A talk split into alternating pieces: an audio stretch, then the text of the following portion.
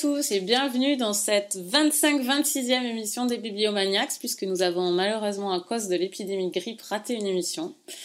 Euh, nous enregistrons donc une double aujourd'hui. Et nous sommes les femmes qui murmurent à l'oreille des agendas. Je crois que l'agenda de Laure était un peu moins docile que les nôtres. Et donc malheureusement, pour la première fois, je ne suis pas comme d'habitude, avec seulement deux bibliomaniacs à la table de ma cuisine. Donc je suis avec Eva. Bonjour à tous. Et Amandine. Bonjour. Pour enregistrer cette double émission. La dernière émission était une spéciale oiseau. Euh, vu qu'on a beaucoup de livres à discuter, je vais lire un seul commentaire, donc de Sia. Sia nous dit Bon anniversaire des deux ans, merci pour toutes ces émissions. Un grand plaisir de vous retrouver une fois de plus. Je n'ai pas réussi à entrer dans l'oiseau du bon Dieu, j'ai abandonné très vite, mais je retenterai peut-être.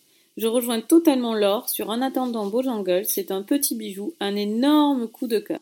Donc parfaite transition pour notre affiche d'aujourd'hui, puisqu'on va parler, Sia et les autres, euh, de euh, Bojangles. On va commencer avec La renverse d'Olivier Adam chez Flammarion, le nouveau nom d'Elena Ferrante chez Gallimard, le deuxième tome de la tétralogie euh, de l'amie prodigieuse, Histoire de la violence d'Édouard Louis chez Seuil. On continue, puisque c'est une double émission, avec L'arbre du pays Toraja de Philippe Claudel chez Stock, Le chant de la, de la Tamassie de Ron Rash chez Seuil, et pour finir, en attendant Bojangles de Olivier Bourdeau chez Finitude. Finalement, on est trois, on espère que ça durera non plus pas deux heures et peut-être une heure.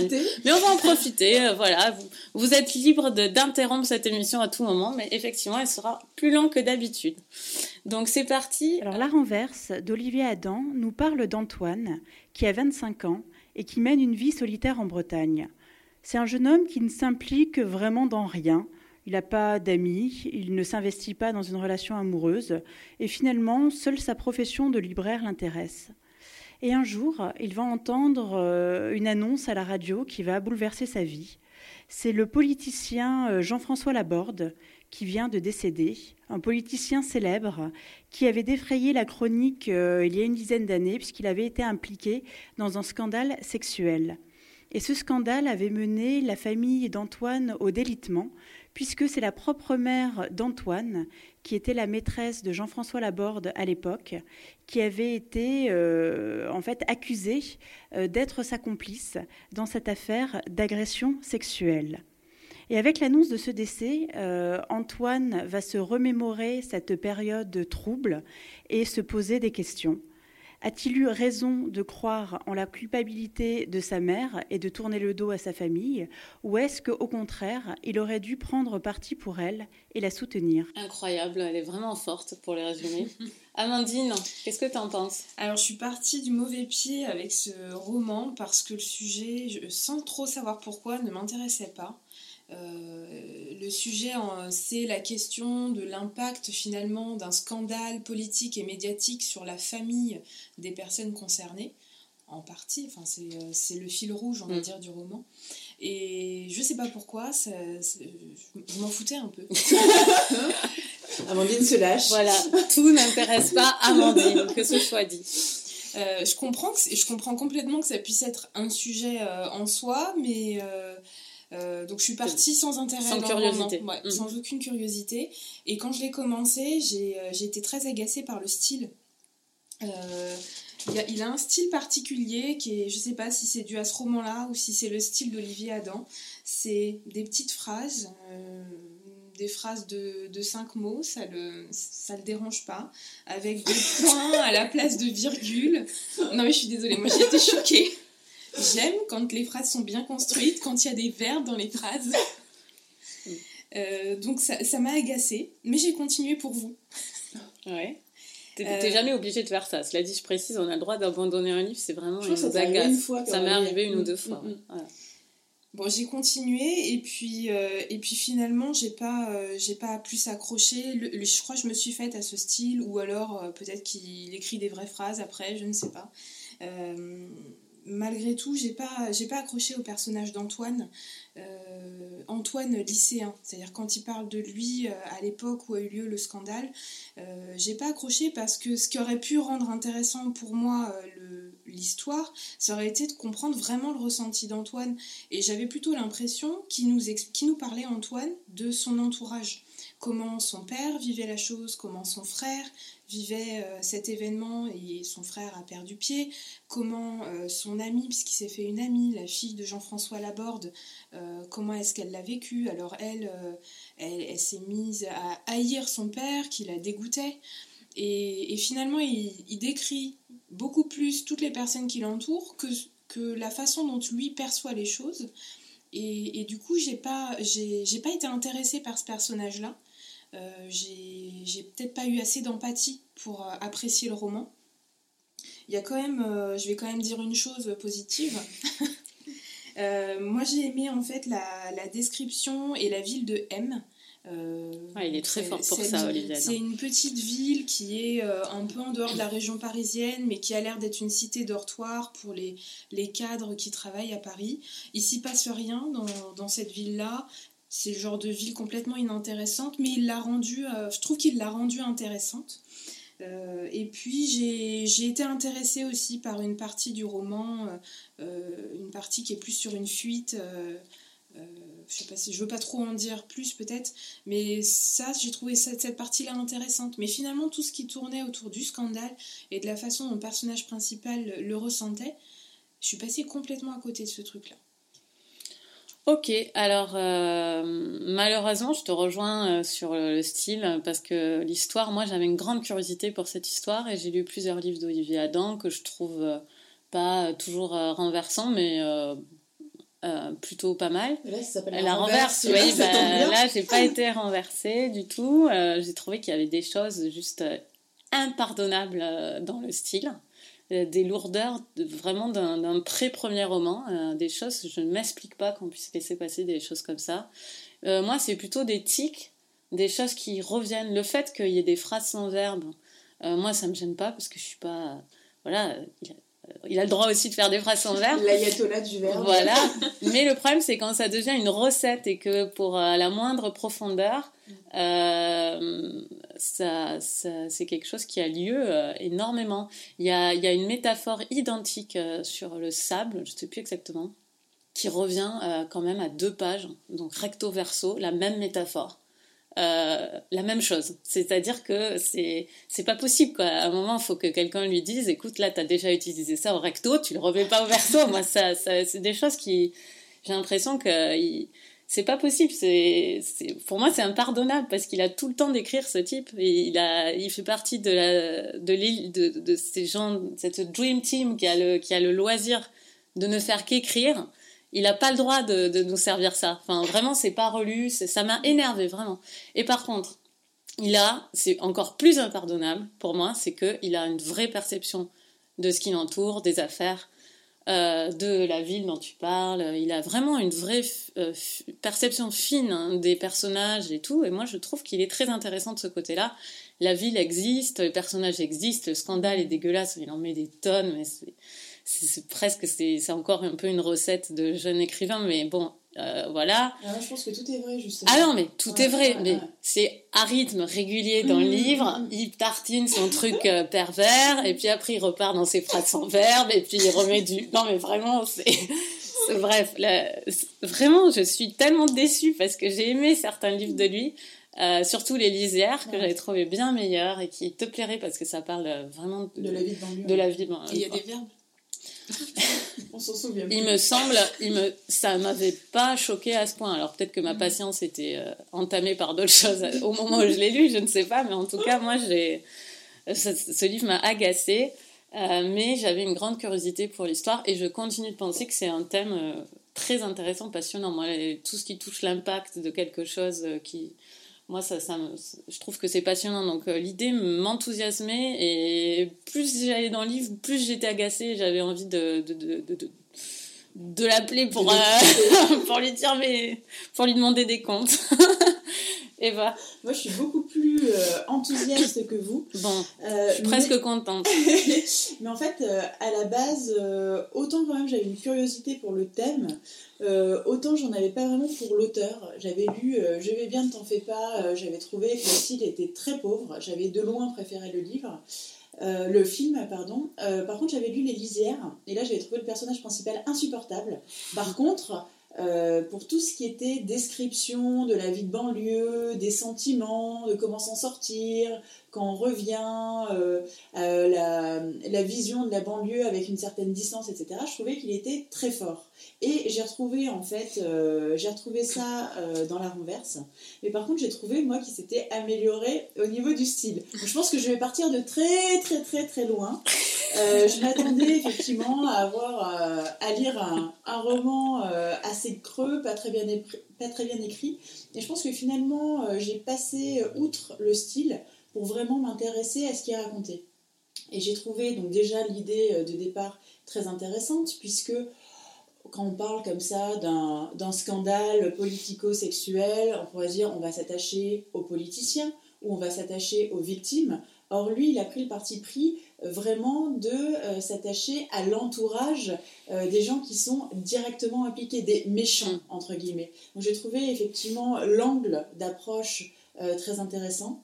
Au niveau de tout ce qui est description des atmosphères, des sentiments, de l'environnement, je l'ai trouvé également très fort. Je trouve qu'effectivement les personnages sont très bien incarnés. la vie d'Antoine, autant sa vie solitaire en Bretagne, je visualisais vraiment très bien euh, les lieux, ces mouvements, autant euh, aussi euh, toute la vie de banlieue. Je voyais très bien la petite maison de lotissement, avec les voisins qui regardent. Je suis d'accord avec le ça. Le père, la mm. mère, et puis même cette organisation de la famille qui est très étrange, où chacun vit sur des faux semblants, chacun s'est construit en fait une image, une perception qui est vraiment différente de ce que le personnage est vraiment à l'intérieur. Euh, tout ça, effectivement, j'ai trouvé que c'était vraiment, c'est vraiment l'esthète du euh, faux semblant et, euh, et de, la, de la banlieue, de la mm. petite ville tranquille et lisse. Donc moi vraiment, euh, c'est un roman euh, qui m'a euh, qui m'a beaucoup plu, qui m'a enthousiasmé, même si effectivement parfois il va pas avec le dos de la cuillère et c'est un peu Panzer. J'ai aimé aussi cette sorte de conscience politique qui pouvait y avoir, puisque puisque c'est pas seulement l'histoire de cette famille et du délitement qui a été provoqué en fait par ce scandale qui nous raconte, mais c'est aussi quelque part notre propre relation au scandale, aux médias, à la réputation. Et euh, ce qui veut nous dire, c'est que finalement, euh, dix ans après, qu'est-ce qui se passe? Bah, Les victimes euh, sont complètement meurtries, l'entourage a été vraiment cassé, que ce soit les enfants, que ce soit les conjoints. Par contre, finalement, le seul qui s'en sort, eh ben, euh, c'est le politicien qui, dix ans plus tard, fait hmm. toujours la une des journaux, a été réélu X fois. Et c'est aussi pour nous dire que finalement, on se plaint toujours de nos politiciens, mais plus ils ont de casseroles, finalement, hmm. plus euh, on les élit. Et comme c'est ce que je pense aussi, et on se rejoint sur ce plan, bah, finalement, ça m'a euh, conforté dans ma position. Et j'ai trouvé, j'ai trouvé que sur tous les niveaux de lecture, ce livre correspondait vraiment à mes attentes. Donc pour moi, c'est une belle réussite je suis encore plus énervée maintenant parce que en fait ce que tu dis est vrai mais le style m'a empêché de, de le je vois tout ce que tu dis dans le livre et il y avait cette euh, cette barrière qui m'a empêché d'en profiter. Mais je, je, je, suis encore plus énervée mais je suis d'accord avec euh, Eva sur le sur, euh, sur sa capacité quand même à voir la situation et c'est j'avais l'impression que la lourdeur du style s'estompait au fur et à mesure mm. du roman. Tu l'as pas ressenti ça? Bah, moi ça m'a agacé de plus en plus mais bon. Passons au deuxième livre qui fait beaucoup parler aussi, euh, même judiciairement. Enfin, vous en avez sans doute entendu parler un peu partout. C'est Histoire de la violence euh, d'Édouard Louis qui nous avait euh, enchanté, enfin pour moi en tout cas, avec en finir avec Eddie Bellegueule et qui parle encore de, de lui, on peut dire, dans ce nouveau livre. Et c'est moi qui en fais le résumé, puisqu'on n'est que trois, je vais, je vais m'y coller. Euh, donc euh, c'est assez facile à résumer. Hein. Malheureusement, euh, l'auteur s'est fait violer par un homme qu'il avait séduit vraiment directement, une sorte de, coup de désir plutôt que coup de foudre. et ils se sont, il lui a fait confiance, ils ont fait l'amour, et puis il finalement ça s'est très très mal passé. Ça s'est fini dans, dans, la violence, dans une violence absolue au, domicile euh, d'Édouard Louis. Et il raconte ça, euh, il nous raconte ça, c'est ça l'histoire. Voilà, c'est que ça à dire, non Très bien. Bon, voilà. Amandine, t'en penses quoi? Mon sentiment vis-à-vis de, de ce roman d'Édouard Louis, Histoire de la violence, est assez ambivalent. Parce que d'une part, d'un point de vue, on va dire, très théorique, je l'ai trouvé absolument bien écrit, très bien réfléchi, très bien construit, extrêmement brillant. Et ce qui me fait dire ça, c'est l'idée qu'il a de dire j'ai besoin de me réapproprier mon histoire, de rétablir ma vérité. Puisque en fait, après euh, la violence qu'il a dû subir, il a été amené évidemment à raconter son histoire, à une infirmière, à un médecin ou à plusieurs médecins, à des gendarmes. Et le fait de raconter cette histoire à ces personnes très à ces institutions en quelque sorte fait qu'il en a été dépossédé parce que euh, il doit raconter d'une certaine façon son histoire aux gendarmes pour suivre, pour suivre leur façon procédurière de récupérer les informations et le fait de suivre cette procédure d'enquête des gendarmes, de répondre aux questions qui lui sont posées, fait qu'il ne peut pas raconter son histoire de la façon dont il voudrait la raconter. Il en est dépossédé. Et finalement, écrire ce roman, c'est rétablir sa vérité, c'est euh, réécrire son histoire de la façon dont il l'a vécue, et non de la façon dont les gendarmes la réutilisent. Les gendarmes ou le corps médical. Et donc forcément ce postulat euh, de base qui est, euh, est extrêmement intéressant d'un point de vue littéraire, l'idée de vouloir reconstruire sa vérité. Dès le début, du coup, je trouve qu'on accroche assez vite si on aime, euh, la littérature. ce qui est assez, ce qui est finalement assez, euh, assez intéressant aussi, c'est euh, qu'il utilise un autre procédé littéraire qui est celui de faire raconter son histoire par sa sœur Clara, puisqu'il a été amené à lui raconter euh, ce qui lui est arrivé. Et sa sœur Clara, elle, est issue d'un milieu populaire que Édouard a réussi à quitter par ses études. elle représente donc un autre milieu que le sien, un milieu qui juge finalement euh, les actes d'Édouard, qui juge aussi son homosexualité, et donc qui est plein, euh, qui, n'est pas neutre, euh, comme pouvaient peut-être l'être les gendarmes, elle, est, elle est vraiment dans, dans l'analyse et dans le jugement. Et ce qui est extrêmement intéressant, c'est qu'il y a plusieurs niveaux d'analyse et de lecture. Il y a Édouard qui raconte donc son histoire, mais il y a aussi sa sœur, Clara, qui raconte ce qui est arrivé à Édouard en le racontant à son mari. Et l'autre niveau, c'est Édouard qui écoute ce que raconte sa sœur à son mari et qui du coup émet des réserves et analyse, euh, intervient dans le discours de sa sœur. Donc c'est de ce point de vue-là extrêmement intéressant et extrêmement riche. Euh, j'avais personnellement encore jamais vu ça dans la littérature. Euh, Clara, elle est imprégnée d'une culture populaire pleine de, préjugés qui la nourrissent. C'est la façon dont elle a élevé, dont elle a été élevée, pardon. Euh, et, ce qui, euh, et ce qui est assez intéressant, c'est que finalement, on en arrive à faire le lien avec le premier roman d'Édouard Louis, En finir avec Eddie Bellegueule, où il parle justement de ce milieu populaire, il parle de sa famille, de ses frères et sœurs. Euh, Bon, euh, j'ai du coup, d'un point de vue théorique, euh, beaucoup apprécié euh, la qualité littéraire du roman. En revanche, j'ai eu beaucoup plus de mal à l'apprécier d'un point de vue émotionnel, en quelque sorte, puisque j'ai pas réussi à, y adhérer. il était, je pense, beaucoup trop violent. Euh, beaucoup trop dur pour que ça puisse être un coup de cœur. Euh, on parle quand même de, de violence physique, de viol, de tentative de meurtre. Euh, il y a des scènes qui sont assez difficiles. Et du coup, je pense que c'est ça qui fait que ça peut pas être un coup de cœur, même si je lui reconnais beaucoup de, beaucoup de qualités littéraires.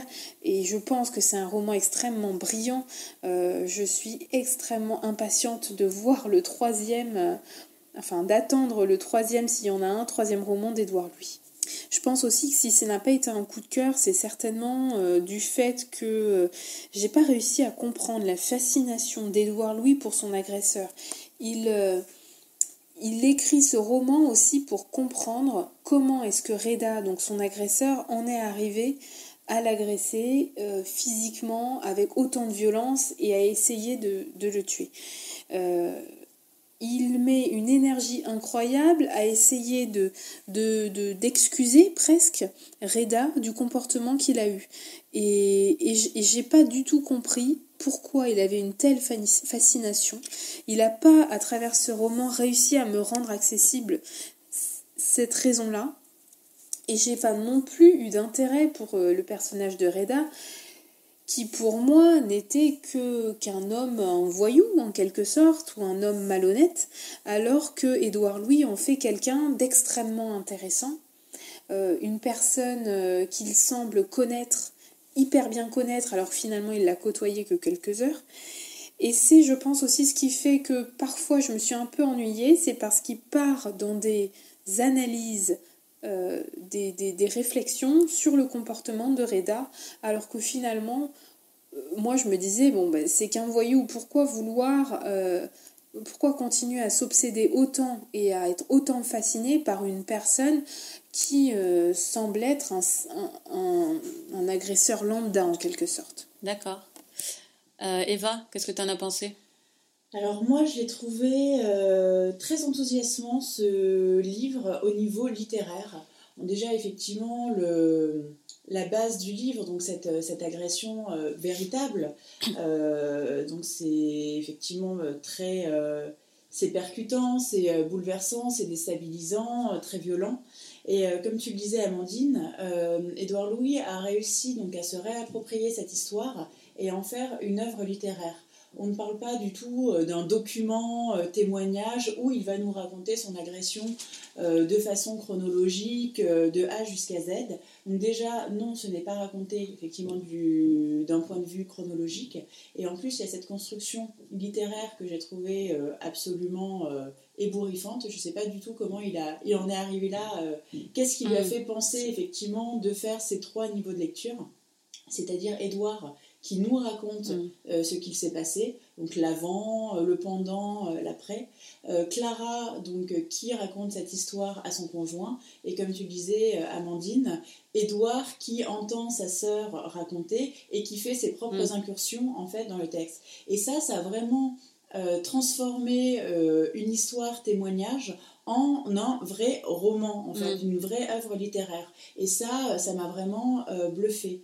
Ensuite, au niveau de l'écriture en elle-même, euh, j'avais fait un petit parallèle avec Elena Ferrante. Je trouve qu'il est euh, extrêmement euh, profond, juste et fin mm. dans ses descriptions de, comment dire, de processus psychologiques et il arrive à mettre des mots très simples sur des processus, bah, des processus de l'esprit euh, psychologiques qui sont très complexes.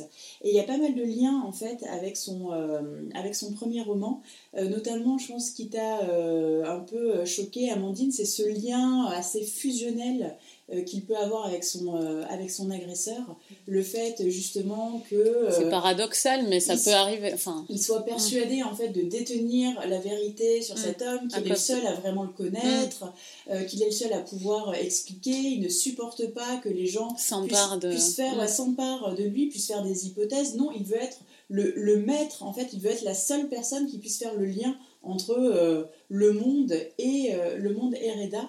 Et ça, j'ai trouvé extrême, enfin, ça extrêmement intéressant. Et ça rejoint en fait donc en finir avec Eddie Bellegueule. Euh, puisqu'il euh, y avait euh, un passage où il se faisait harceler en fait au collège et il y avait pareil un lien très fort quelque part qui s'était créé entre le harceleur et le harcelé. Lui quand il ne les voyait pas, il s'inquiétait, il se demandait s'ils étaient malades. quand il faisait à la fin sa représentation théâtrale, ils étaient au premier rang en train de l'applaudir à tout va parce qu'ils le trouvaient génial.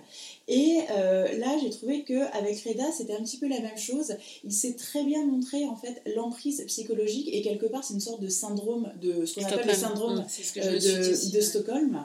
Et je pense qu'il y a aussi quelque chose qui est très intéressant au niveau de l'agression en elle-même, c'est que c'est pas euh, une agression, on va dire, anonyme. C'est pas euh, Édouard Louis qui se balade dans la rue et euh, il y a un salaud, un cinglé qui le chope et qui le viole. Il y a eu toute une démarche de séduction, même si elle est très rapide, mm. mais, elle existe. Elle mm. existe. Il l'a accueilli dans son appartement, donc dans un lieu intime, mm. et le viol ne s'est pas du tout passé tout de suite. Il y a eu quand même plusieurs heures où il y a eu un lien charnel entre eux, il y a eu un vrai échange. Euh, intimes, sur leur vie privée, sur leur histoire. Donc il y a vraiment un lien amical, mm. amoureux qui s'est créé avant que le mec, pour une raison, on ne sait pas vraiment, finalement ça reste nébuleux, avant que la personne, cette personne euh, pète un câble, mm. entre guillemets, et euh, l'agresse chez lui. Et je pense que c'est ça, en fait, qui est déstabilisant, c'est qu'il y a ce côté intime et personnel dans l'agression qui fait qu'il euh, il ne peut pas vraiment se distancier de son agresseur et il ne peut pas le mettre à distance puisqu'il l'a accueilli euh, chez lui et en lui euh, au départ de manière, de manière volontaire. Et, et ça, ça m'a vraiment touchée en fait dans le roman. Vous allez me dire ça, donc ça pourrait être un coup de cœur. par contre, non, j'ai un gros bémol. j'ai vraiment aimé la construction. Par contre, j'ai trouvé qu'il s'était complètement fourvoyé dans la langue qu'il prête à sa sœur. Moi, ça m'a vraiment choqué et j'ai trouvé que euh, il voulait faire euh, euh, comment dire il voulait opposer en fait sa langue à lui. Donc Édouard qui est sorti de son mm. milieu qui est normalien qui est parisien avec la langue de sa sœur qui n'est jamais sortie de son village qui n'a pas fait d'études qui a des jugements effectivement un peu à l'emporte-pièce qui a un parler un peu argotique parfois populaire. Et j'ai trouvé que la langue de sa sœur n'était pas du tout naturelle. Enfin en tout cas c'est mon ressenti euh, pour moi, la langue, elle ne me parlait pas euh, dans mon cerveau, je n'arrivais pas à l'entendre. Euh, il mélangeait des expressions qui étaient un petit peu parfois surannées avec des expressions populaires, mais je me disais, mais pourtant c'est quelqu'un qui vient de ce milieu, mais je pense qu'il en est sorti depuis tellement longtemps et de façon tellement forte mm. qu'il a un peu perdu la musique, le rythme. Et moi, ça m'a vraiment gênée parce que Clara parle énormément dans le mm. roman et je ne me reconnaissais, je ne reconnaissais pas du tout cette voix. Je la trouvais vraiment artificielle, euh, gros sabots. Et moi, ça a vraiment nuit en fait à mon plaisir, si on peut parler de plaisir de lecture par rapport à ce qui est raconté. Mais moi, ça m'a vraiment euh, perturbé en fait cette, euh, cette langue que je n'ai pas trouvée juste. Et c'est pour ça que pour moi, ce n'est pas un coup de cœur. Par contre, vraiment tout le reste, que ce soit le traitement du thème, la construction, et même il fait une sorte d'apologie en fait de l'amitié. Moi, j'ai vraiment, ça m'a aussi touchée le fait que il soit sorti de sa famille, de son milieu, et en fait il s'est recréé euh, son cercle, sa famille euh, d'amis en fait à mm. Paris qui l'aident, euh, qui l'aide beaucoup pour le protéger dans ses démarches. Et ça aussi c'est un thème qu'il n'y avait pas du tout mm. dans le premier livre et qui m'a qui m'a touché, qu'il ait pu refaire son cercle à Paris, qu'il soit pas tout seul, qu'il soit pas solitaire, qu'il ait pu s'intégrer à un milieu parisien. Bah, je suis d'accord avec tout ce que tu as dit. Euh, je vais pas rajouter grand chose. Moi, pour moi, c'est un livre. Alors, je l'ai lu d'une traite parce que j'ai enchaîné des rendez-vous et je l'ai lu dans une journée. Euh, j'ai absolument adoré ce livre euh, et, et je l'ai trouvé passionnant dans la structure dont tu parles. les réserves que j'avais eues sur le premier, quand même, les réserves qu'ont eu la plupart des gens sur le premier, je pense. Mais j'avais beaucoup aimé le premier, mais il y avait euh, toujours le euh, est-ce que il y avait toujours la question de est-ce que il va est-ce que c'est ça va pas trop loin? Est-ce que est-ce qu'il est pas en train de, de me faire croire un truc euh, qui s'est pas vraiment passé? Enfin là il y a une peu importe à la limite il avait le droit. Mais là en tout cas j'ai eu une, une, une amitié absolue pour pour le narrateur et une, une profonde vraiment une profonde amitié pour pour tout ce qui se faisait dans ce livre. Euh, et même, euh, même le langage de la sœur, euh, moi, ça m'a, ça m'a pas gêné. Ça m'a pas gêné. je ne sais pas comment dire. trouvé authentique. Hein, ouais, moi je l'ai trouvé réussi. C'est mon, style d'Olivier Adam à moi, en fait. J'ai une sorte de répulsion pour. Moi j'ai trouvé même, on dit que, on disait que j'ai pu lire qu'il prêtait à, à la sœur des choses un peu euh, euh, rustres et que c'était humiliant, euh, qui se plaçait au-dessus et tout. Et moi, je trouve pas. Je trouve qu'elle est intelligente dans sa façon de parler. tout à fait. Elle a une façon de parler différente. Mm. Elle a des jugements à l'emporte-pièce, mais on sent une vraie affection quand Moi, c'est même la langue dans la façon de le rapporter. Pas ce qu'elle disait, par Ouais. contre. Ouais. Et moi, j'ai été mais touchée, mais même en parler, je, je trouve ce- ce- cet homme totalement brillant et je, enfin, je, le- je le trouve très très pertinent, comme tu disais sur euh, Elena Ferrante, je- très précis. Euh, Il y a des passages vraiment que j'ai lus plusieurs fois euh, sur des ressentis, euh, des, des, des, des choses extrêmement fines. Et puis aussi, comme Elena Ferrante, euh, notamment dans Les jours de mon abandon, une honnêteté criante sur un ressenti qui ne, qui ne met pas en valeur le narrateur. Euh, ça ne le met pas en valeur de penser quelque chose et quand même il va nous dire exactement à ce moment-là ce qu'il a pensé, même si c'est incohérent, comme tu disais Amandine, même si euh, c'est incompréhensible, même si ça porte, un- même si ça va entraîner un jugement du lecteur, Mm. il le dissèque tellement que il en, il est encore plus humain et enfin moi c'est un, un- c'est vraiment un amour pour ce livre quoi. J'ai adoré ce livre et j'ai vraiment adoré, c'est un coup de cœur absolu euh, au niveau écriture. euh, C'est voilà, j'ai adoré ce livre. Après, euh, les gens, voilà, ils, ils parlent de lui, etc., etc. Mais il le fait d'une façon tellement. Là, pour le coup, on n'est pas dans le dans le récit témoignage. euh, ça se discute, quoi. On est dans un truc euh, hyper euh, aussi. C'est de l'orfèvrerie, de du vécu en fait. Il transforme, il transcende ce qu'il a vécu. Il le porte dans la littérature et moi, je trouve ça magnifique. Donc voilà. Ce sera, c'est crescendo. Moi, j'attends le troisième roman. Oui, j'attends le troisième roman avec Mais- une grande impatience. J'aimerais beaucoup que ce soit un... pas autobiographique, du coup. Oui, ben on En verra. même temps, il lui est arrivé tellement de trucs dans sa vie que je pense qu'il a matière pour. Soit il a déjà tout dit, soit est-ce qu'on a, des- est-ce qu'on a un jour tout dit, je sais pas. Annie Arnaud, elle a jamais parlé que d'elle. hein. Alors, le nouveau nom, c'est Amandine qui va nous en parler, d'Elena Ferrante. Oui, alors attention spoiler, puisque là, dans le nouveau nom, on poursuit notre saga napolitaine euh, après l'amie prodigieuse. C'est-à-dire qu'on avait quitté euh, l'amie pro- prodigieuse pardon, à la fin lorsque euh, Lila euh, se mariait. Et quand on ouvre le nouveau nom, eh bien, on, récupère l'histoire exactement au même endroit. Lila vient de se marier, on est au moment du dîner de son mariage. Donc elle s'est mariée avec Stefano Caracci et elle se rend compte de, de son erreur. Elle se rend compte qu'en fait Stefano Caracci est lié bien plus qu'elle ne le pensait à son ennemi juré, Marcello Solara, euh, qui est un, un jeune euh, du même âge qu'elle, euh, mafieux. Et dès ce moment-là, elle considère que son mariage est brisé il est terminé, bien qu'elle sait qu'elle ne peut pas y mettre fin puisque bah, le divorce n'existe pas à cette époque-là et de toute façon extrêmement mal vu. Donc elle doit continuer à vivre avec cet homme, cet homme qu'elle ne supporte pas, euh, qu'elle hait, qui la répugne, et, euh, et faire comme si de rien n'était. En même temps, Elena, quant à elle, poursuit la vie qu'elle avait avant. Elle poursuit sa vie au lycée euh, avec euh, réussite tout d'abord et elle ne peut pas s'empêcher de se comparer à Lila. Toutes les deux grandissent, mûrissent dans des, dans des, des chemins, prennent des chemins euh, très différents et donc tout le livre va nous amener à découvrir comment elles grandissent, ce qu'elles font de leur vie et de leur début de vie de femme puisque toutes les deux sont des adolescentes qui apprennent à devenir femmes, les choix qu'elles font, les choix amoureux, les choix de vie. Donc on les suit euh, pendant quelques années au, début de leur vie de femme. Alors moi j'avais tellement aimé L'ami prodigieux, ça avait été vraiment un, énorme coup de cœur pour moi. Donc forcément bah, j'avais vraiment hâte de lire le deuxième tome, donc le nouveau nom. Mais forcément quand on a des grandes attentes, bah, on a vraiment peur aussi euh, d'être euh, d'être déçu. Et non, enfin j'étais vraiment rassurée en lisant le nouveau nom. Euh, c'est un livre que j'ai également euh, adoré, euh, un peu pour les mêmes raisons en fait que j'avais aimé l'amie prodigieuse. Parce qu'en fait, c'est euh, la suite, mais de façon vraiment fluide et sur la même lignée que l'amie prodigieuse. Donc, comme tu le disais, effectivement, Amandine, le nouveau nom commence là où l'amie prodigieuse s'arrête. Et donc, on de suivre euh, Elena et euh, Lila dans leur, dans leur progression.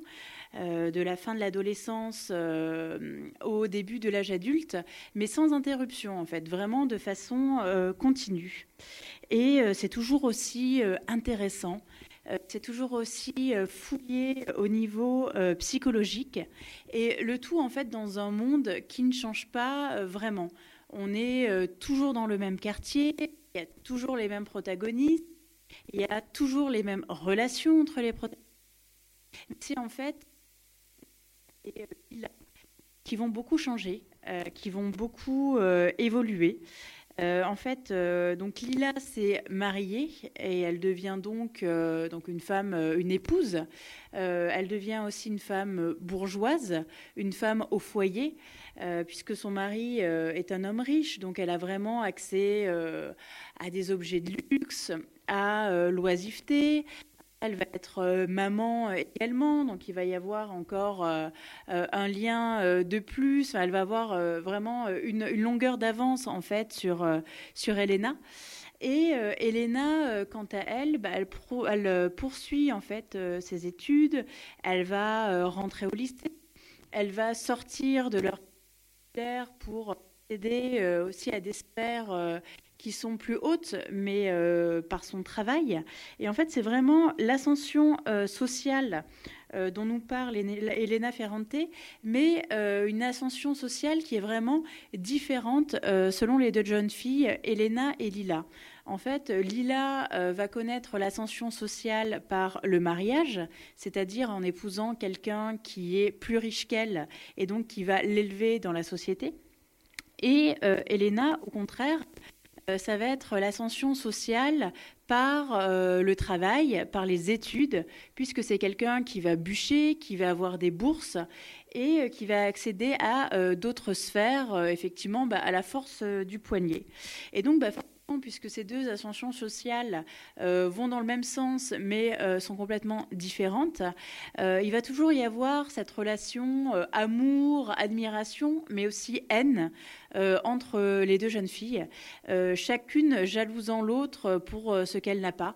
Elena envie la vie plutôt facile de Lila, le fait qu'elle ait une longueur d'avance au niveau de la progression de la vie, puisqu'elle est mariée, elle a un enfant alors que euh, Lila va envier Elena, puisque euh, Elena était quand même la, moins intelligente des deux, mais comme elle a été, euh, elle a été poussée par l'institutrice, ses parents ont accepté qu'elle fasse des études, donc bah, finalement Lila se dit mince, c'était moi qui étais le mieux parti au niveau scolaire, et c'est Elena qui a accès au savoir, à la culture, au lycée, alors que moi finalement, ok, je vis dans le luxe, mais je suis restée dans mon quartier, je suis embourbée dans une vie familiale qui ne me plaît pas.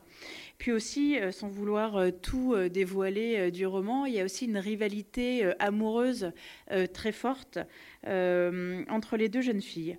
Donc voilà, la thématique en fait qui est abordée, moi, m'a beaucoup plu, m'a vraiment passionnée. J'ai trouvé vraiment très intéressante. Et puis, bah, c'est comme dans le premier tome, c'est vraiment magnifiquement écrit. Elena Ferrante a, a, une plume est vraiment extrêmement fine. C'est très riche. Euh, au niveau euh, psychologique. Euh, ça, c'est vraiment quelque chose qui, qui m'impressionne en fait chez, chez Elena Ferrante. Et il y a vraiment quelque chose qui fait que dans son écriture, on s'attache vraiment au personnage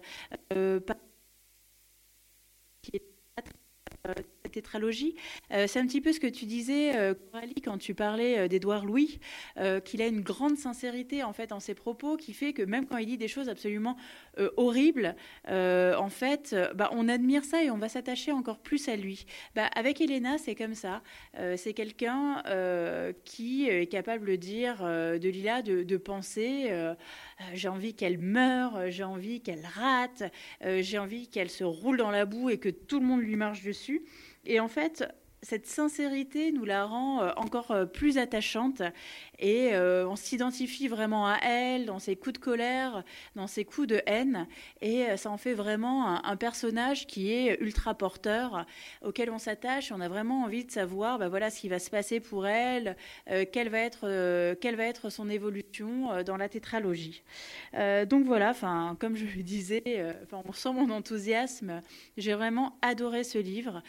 si vous avez aimé euh, L'amie prodigieuse, vous allez vraiment aussi adorer Le nouveau nom. C'est hyper riche au niveau des thèmes, mais le niveau de qualité reste le même. Enfin, il y a vraiment une, une alliance entre l'intelligence des propos, euh, le côté vraiment intéressant du thème, et puis cette plume absolument euh, talentueuse d'Elena Ferrante. Donc voilà, moi c'est un roman euh, que je vous conseille vraiment chaudement, et il faut absolument que vous le découvriez si ce n'est pas encore fait. Super, Amandine. J'ai eu un très gros coup de cœur pour euh, le nouveau nom.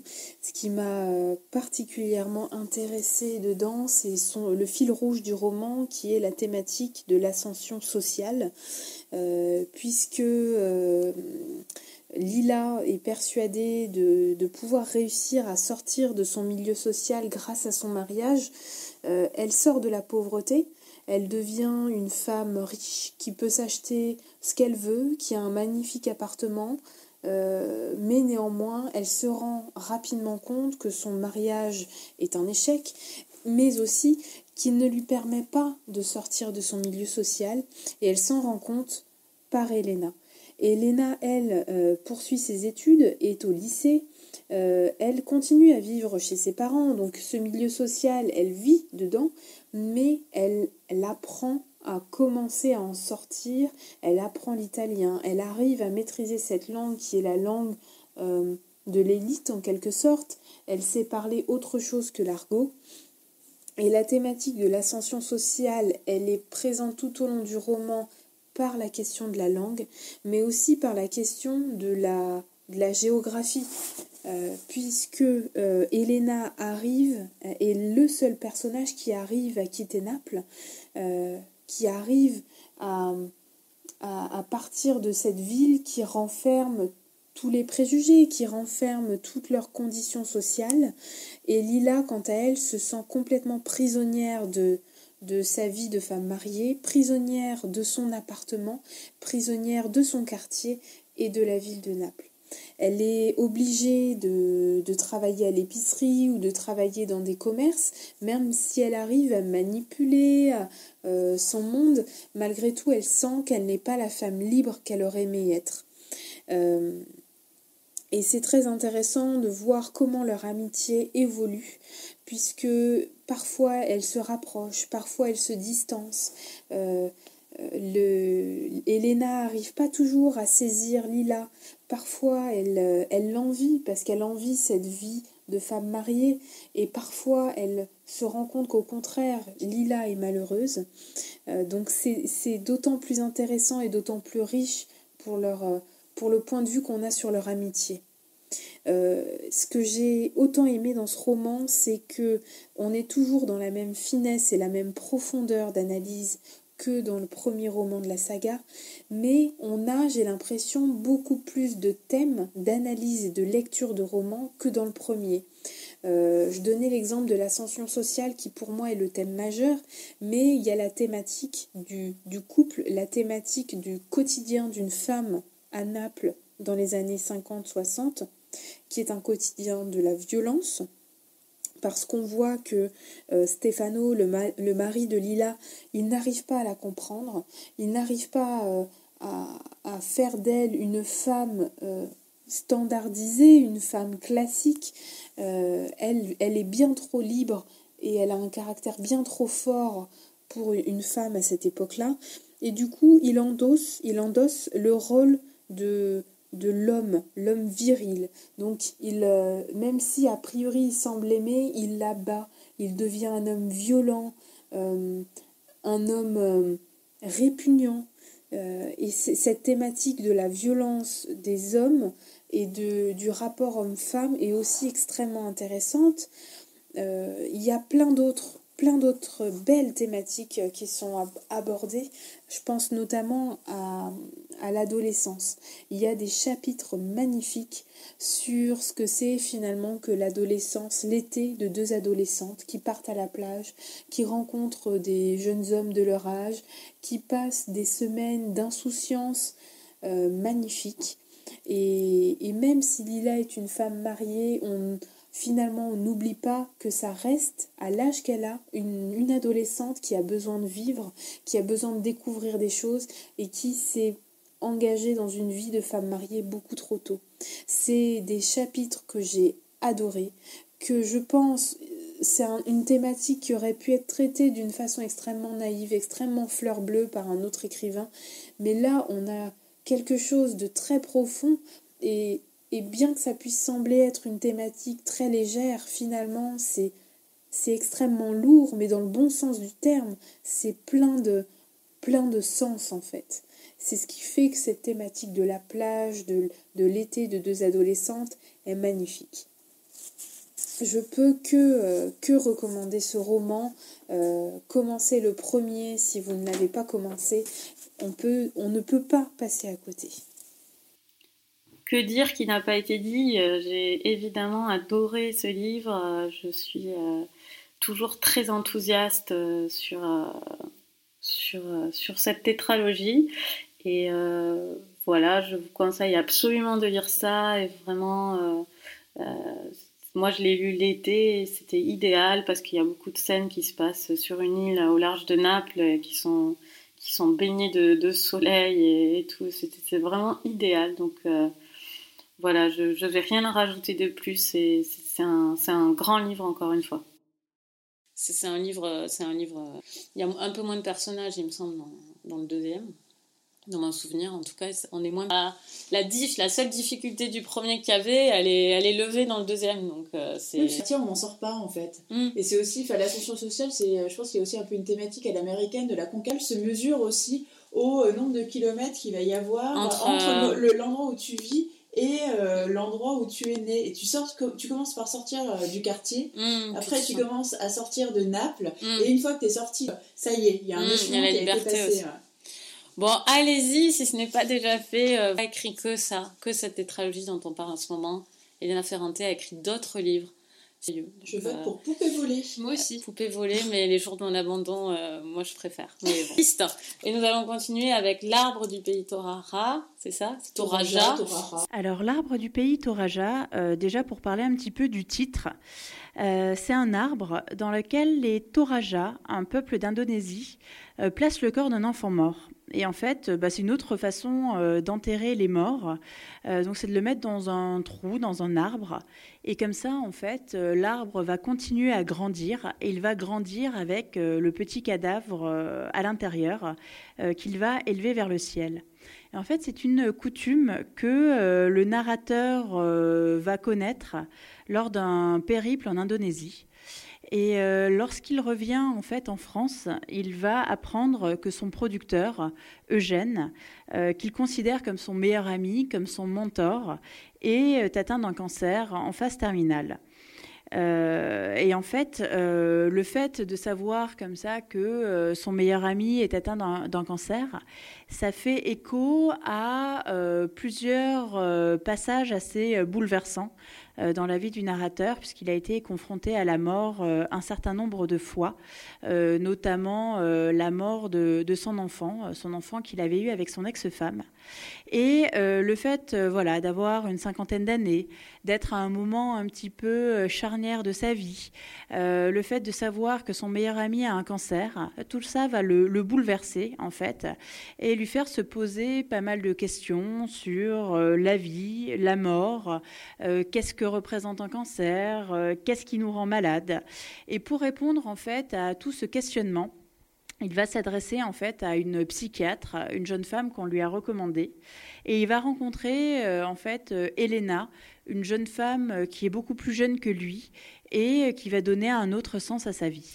Ben, merci Eva. C'est dur à résumer ce en fait. oui, c'est oui, c'est normal. J'ai énormément de mal à parler de, de l'arbre du pays Toraja euh, parce que pour moi, je ne l'ai pas du tout lu, je ne l'ai pas du tout considéré comme un roman.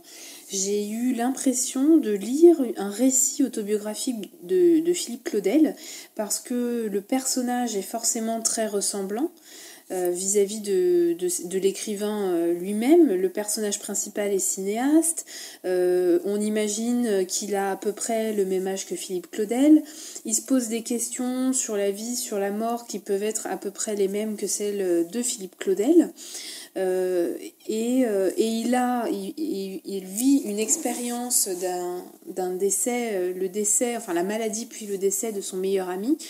Et à ma connaissance, c'est la même expérience qu'a vécu Philippe Claudel. Donc finalement, en lisant ce roman, je, je, le considérais comme un récit. Donc je ne peux pas en parler à la manière d'un roman, puisque c'est pas du tout comme ça que je l'ai lu. Et je suis également très embêtée pour en parler, parce que finalement, j'arrive pas vraiment à me faire une opinion dessus.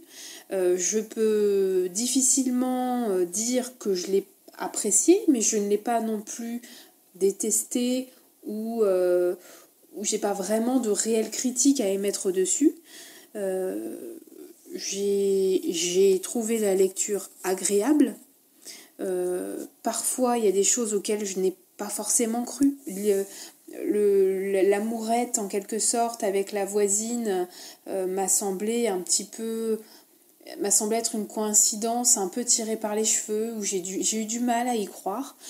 Euh, mais en dehors de ça, c'était une lecture agréable. Et, malheureusement, je suis vraiment embêtée pour, euh, pour euh, en faire une critique autre que ça. Alors, alors, on peut dire que je ne suis pas vraiment enthousiaste non plus. J'ai trouvé que Philippe Claudel avait l'art un peu de nous dire des choses, comme tu dis, presque philosophiques sans l'être vraiment. Et moi, j'ai trouvé ça assez creux bien souvent. Et le problème, c'est que quand il y a des phrases comme nous vivons toujours avec une image partielle de nous-mêmes, nous ne nous saisissons jamais comme les autres nous voient.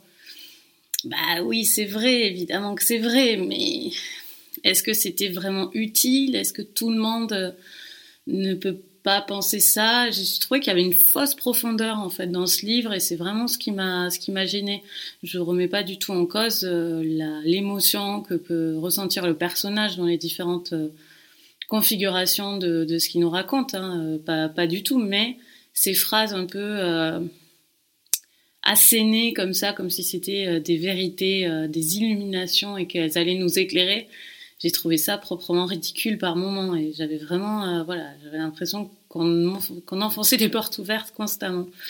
Moi, c'est plutôt euh, vraiment euh, plutôt mitigé, plutôt mitigé dans, dans tous les thèmes. J'ai trouvé que c'était pas, ça m'a rien apporté en fait ce livre, ni sur la mort, ni sur l'amour, ni en fait sur rien. C'est comme si je l'avais pas lu. il ne m'a pas fait de mal, mais il ne m'a rien fait. Voilà. Moi, l'arbre du pays Toraja a été un vrai coup de cœur. Mais bon, faut dire aussi que euh, j'aime vraiment beaucoup euh, Philippe Claudel. C'est quelqu'un euh, dont je suis le parcours depuis vraiment, vraiment très longtemps, plus de dix ans. Je l'ai rencontré, je crois, en 2000. 2000 ou 2001, parce qu'il faut dire que bon ben voilà, il est lorrain comme moi. on passe au livre. non, mais c'est quelqu'un, effectivement, en tant qu'auteur, même avant qu'il soit vraiment connu et qu'il soit vraiment sur la place médiatique euh, littéraire française. Et c'est vrai que c'est quelqu'un que j'apprécie beaucoup, je le trouve euh, très humain, euh, très intelligent, très profond. Enfin, donc déjà, j'aime le personnage. Donc je pense que c'est aussi, quelque part mon amour pour Philippe Claudel que j'ai retrouvé en fait dans ce livre et c'est comme si effectivement tu lis quelque chose qui est écrit par quelqu'un vraiment que tu apprécies. Donc il C'est l'effet Emmanuel Carrère en fait. Bah, où Emmanuel Carrère arrive à ne pas t'agacer alors qu'il est juste agaçant, tu le vois. Justement, c'est très intéressant que tu dis ça, Coralie, parce que par rapport aux autres livres que j'ai mm. lus de Philippe Claudel, qui étaient euh, des romans, euh, j'ai pas eu du tout l'impression en fait euh, de retrouver ce même style dans l'arbre du pays Toraja. Ah, et justement, ça m'a fait penser à euh, Emmanuel Carrère. Euh, cette façon de s'interroger sur sa vie, de nous raconter euh, ses histoires d'amour, mm. ses histoires d'amitié. Moi, j'ai vraiment eu moi, j'ai pensé à lui. J'ai vraiment eu mm. l'impression de lire un, un, livre de Carrère ou qui aurait été inspiré par Carrère. Non, moi, tout ce qui, tous les thèmes qu'il a abordés m'ont vraiment parlé ou ont fait écho en moi, en tout cas. tout ce qui était effectivement en relation avec la mort, relation avec l'amitié. il y a des choses qui m'ont beaucoup touché aussi, c'est sûr.